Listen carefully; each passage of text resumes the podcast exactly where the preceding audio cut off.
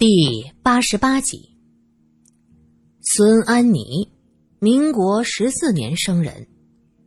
罗隐翻看着管理员办公室内的业主档案，时髦的名字，编造的过去，怪不得喊出小翠儿这个名字让孙小姐这么愤怒，因为她一直在努力的抹去自己曾经是小翠儿的历史。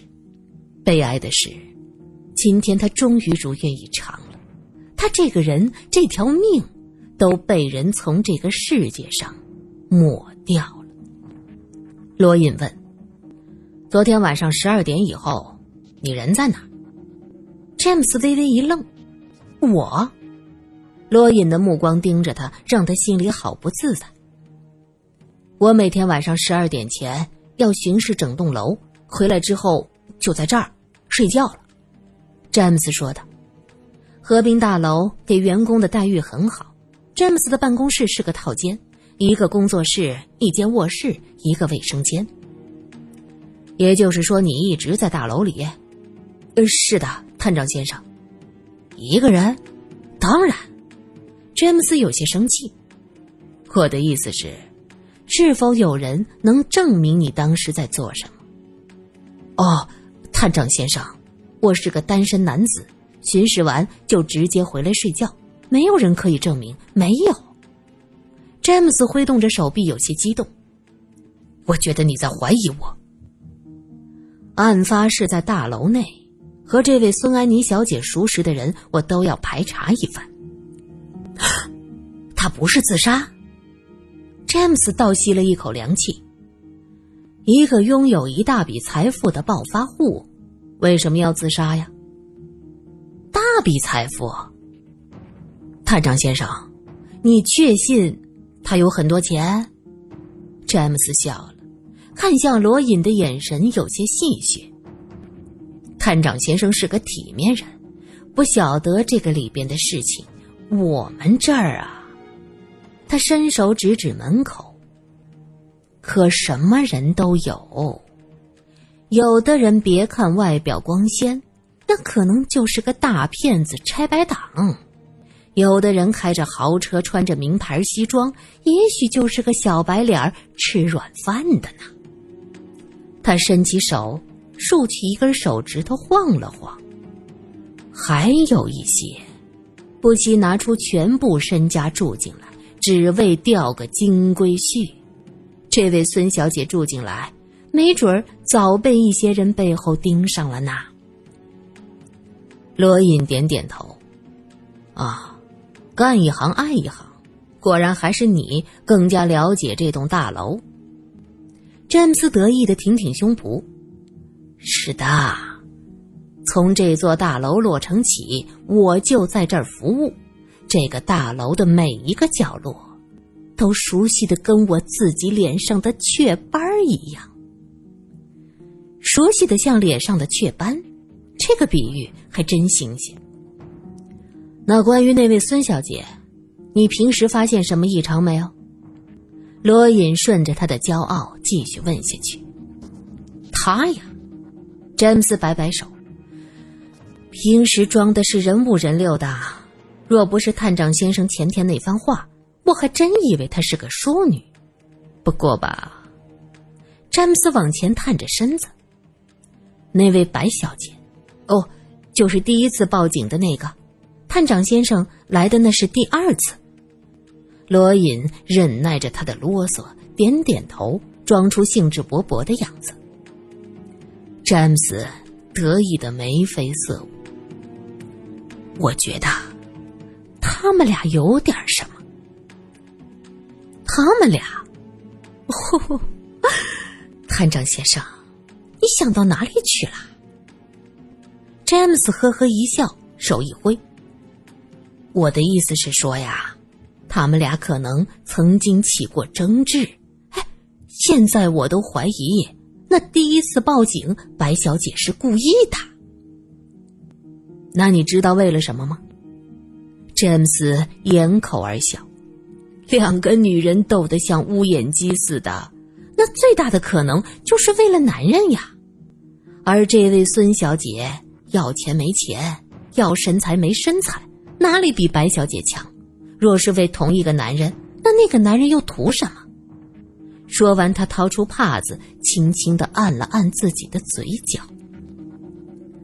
罗隐回到五零八号房，小娜戴着手套，举着半瓶红酒，得意的晃着。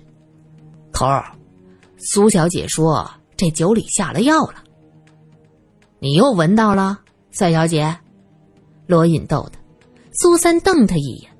罗隐突然往前走了一步，低头细细的看他。苏三被他的动作吓了一跳，急忙低下头去，耳朵泛着可疑的粉色，嘴里嗔怪着：“你看什么呀？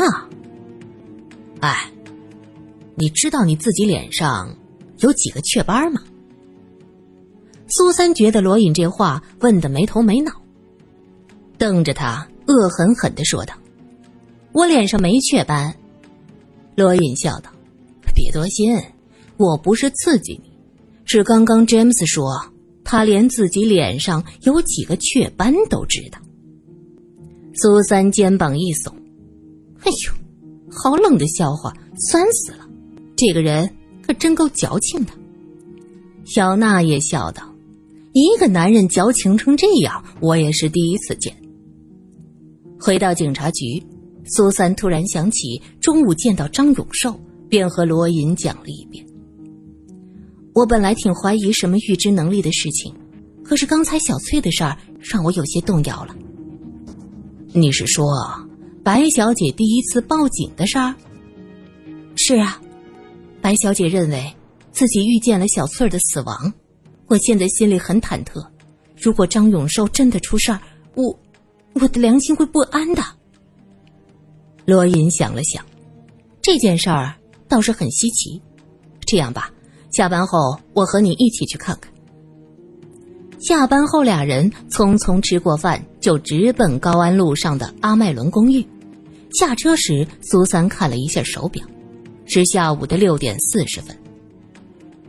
张永寿住在阿麦伦公寓的五楼，罗隐按下了门铃，一个年轻女子将门打开。先生，您找哪位呀？这女人很美，这么冷的天还穿着一身露肩的洋装，头发梳起来，露出雪白的脖颈。苏三心想，果然是有钱人家住的大楼，早早就生了暖气了。我是警察局的，罗隐掏出证件晃了晃，那女人有些惊疑：“警察先生，您是？”张太太，我是记者，姓苏，我们中午通过电话的。啊，苏小姐呀，张太太将两个人迎进来。房子非常大，欧式装修，很豪华大气。苏三特意走到阳台看了看，果然是浅黄色的地砖。站在阳台望过去，正对着客厅挂着一个很大的钟表。张太太看到苏三这样，叹了口气说：“苏小姐，你说这可怎么办呢？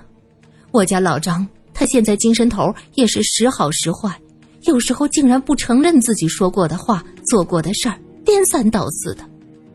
对了，就是这个看到自己跳楼死亡的梦，也是一想起来就头疼，有的时候又忘得一干二净。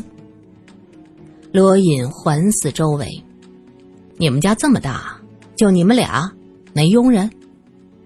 张太太从冰箱拿出一个瓶子，苏三闻到了酸梅汤的味儿。屋子里暖气太热了，喝点酸梅汤吧。张太太将酸梅汤倒进杯子里。我们家有个佣人叫高妈，家里有点事情，请假回去了。正说着，有钥匙开门的声音。张太太急忙站起来去开门。张先生一进来就愣住了，原来家里有客人。他穿的还是中午去报社找苏三时的衣服，戴着礼帽。只是没有戴墨镜，苏三想，这都是晚上了，的确不需要戴墨镜的。但是这样看，张先生的脸色还算正常，不好不坏，不像他自己说的脸色憔悴的不好见人。也许是房间里的水晶吊灯太亮的缘故吧。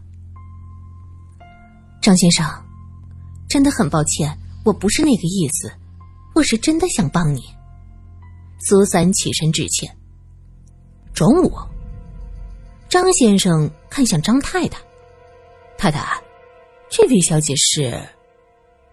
哦，这是苏小姐，报社的记者。哦，苏小姐，我不认识你，你却当着我太太的面说中午什么的，你是什么意思啊？”张先生的表情是无比的严肃，苏三都要被他气笑了。张先生，你真的一点都不记得啦？张永寿连连摇头，不记得。我们见过。苏三无奈的看向张太太，后者也是面露无奈之色，一脸的苦笑。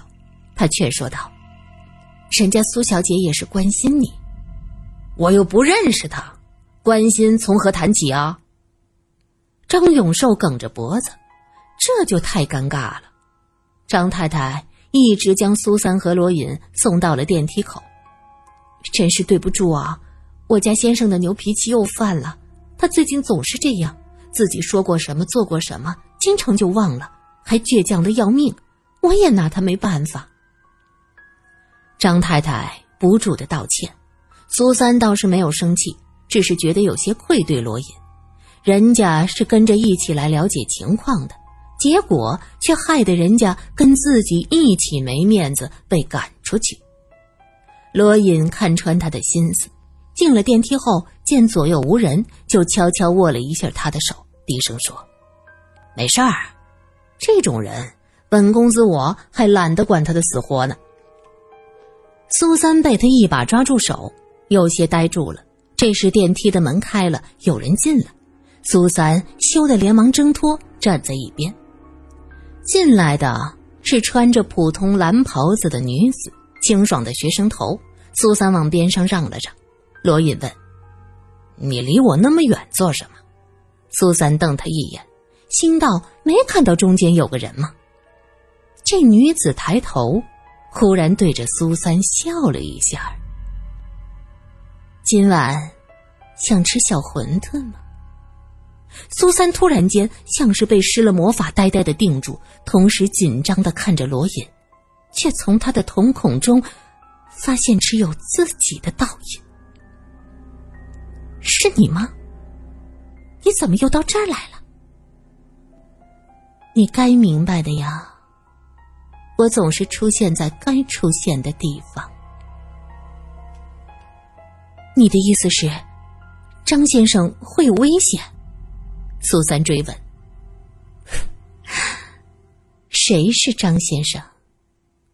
女子轻笑，她的眼睛也在笑，像是深邃的海，波涛暗涌。女子伸手指向罗隐：“这个人看不到我。”苏三点点头：“你身上这一次是淡淡的水仙香气，很清雅，是因为我闻到了。”才能看得见你吗？人的眼睛是会骗人的，但鼻子不会。就像一桌菜，看着五彩斑斓、精致可爱，那味道是什么样的，要吃了才知道。可鼻子却会告诉你，它是香的还是臭的，还是已经发霉的。闻一下，其实心里已经有了标准，到底是吃还是？不吃。女子说完，电梯到了一楼，门开了，她先走了出去。门口有人进了，罗隐急忙拉着苏三的手，和进来的人擦肩而过。走出电梯，苏三长长的出了口气：“啊，进来的那个男人要把我熏死了！那么大的古龙水的味道。”你刚才在和谁说话？我也说不清楚，他每一次出现的时候，容貌也是各不相同的。刚才他告诉我，有时候不能相信自己的眼睛，他是什么意思？张先生也不能相信吗？苏三有些急切，不用什么事儿都想到那个张先生头上去。既然这个人时好时坏，我们就等他精神好了再和他谈谈就是。只是你方才。是真的看见什么人了，还是说被张永寿影响的有些……呃，罗隐不知道该怎么说下去，他索性伸出手去摸他的额头。苏三的头向后一仰，他的手就停在了半空中。你以为我发烧了？苏三的语调带着不满。我，罗隐说：“我担心你。”但是这样软和的话却始终说不出来。放心，我好的很，我没有胡言乱语，我刚才真的看到了。苏三语气坚决，罗隐不好再继续问下去。两个人上了车，透过车窗，苏三回头看过去，天色已经黑了，街上路灯亮起，远远的映在五楼的阳台，阳台。像是一个张大嘴巴的怪兽，想到方才电梯里的姑娘，苏三忍不住打了个冷战，说：“不行，我还是不放心。刚才那个姑娘又出现了，她每一次出现都会有事情发生。我怕你被张先生骗了，也许他和那天的孙小姐一样，只是个恶作剧。你的神经太过紧张，出现幻觉也说不定啊。”可是孙小姐，她还是死了，不是吗？苏三的话令罗隐有片刻的沉默，他发动车子说：“别想这么多，是张先生不配合。我罗公子可是第一次如此狼狈的被人赶出来，一世的英名啊！”气氛有点放松，车子平稳的开出，许是太累了。苏三靠着座椅的后背摇摇晃晃，不知何时睡着了。到了聚赖达路的楼下，罗隐停下车子，看着他的睡颜。他似乎在睡梦中还在考虑着问题，眉头微微的皱起，嘴角抿着，双手抱着胸前，这是一个防御的动作。罗隐伸出手去，想抚平他眉心的皱纹。苏三猛地醒过来。罗隐的手在空中画了一个圈然后拍在自己的脖颈上，嘴里嘟囔一句：“呃，这蚊子。”“嗯，冬天还有蚊子呀。”苏三抬头一看，自己的家到了，打开车门说：“多谢你陪我管闲事儿，再见。”罗隐目送苏三走进大楼，从上衣口袋掏出了一盒烟，吸了一口。竟然被这位张先生大发雷霆赶出来，他可是这辈子第一次被人这样无理的对待。这一切都是因为苏三而起，罗隐心里没几分不满，那是不可能的。更多的是对苏三隐隐的担心，他一直知道苏三能闻到一些别人不知道或者没发现的气味，并且能借此和某些神秘的东西交流。但知道和亲眼所见是两回事儿。方才在电梯里看着他突然让开一个人的位置，然后侧着脸对着空气说话，他只是庆幸电梯里没有别人，否则一定会被吓得魂飞魄散。那一幕太诡异，就连自己也需要时间来接受。苏三回到了家，洗漱后躺着，却睡不着。不知道什么时候，窗户上传来稀稀落落的声音。他仔细一听，觉得不像是下雨，便起身打开窗子。冷风夹杂着小雪粒，嗖嗖嗖的打在他脸上，整个人瞬间清醒了。周围安静，屋子里的座钟发出咔咔咔的声音。苏三转身拿起座钟，现在是晚上九点钟。他想了想。迅速的穿好衣服，匆匆下楼去招了一辆黄包车。空气中飘着细小的雪花，空气很清冷，一股冷风吹过来，苏三渐渐的冷静下来。车子到了高安路，苏三问车夫：“几点啦？”车夫笑着说：“小姐，我们这些苦力哪需要表呀？再说也买不起。”阿麦伦公寓。就在前方，就在这时，透过两边的路灯，苏三看见五楼阳台上好像有个黑影。他的心瞬间提到了嗓子眼儿，他张着嘴想喊不要跳，却见那个黑影突然张开双臂，向着地面扑过来。车夫也看见了，他猛地将车停下，惊慌的问着：“小姐，你看到了吗？有人跳楼！”苏三抬头望过去，看向张永寿家的阳台，有一点亮光一闪而过，是窗户被风吹动了吗？苏三断定，此时一定是九点三十分。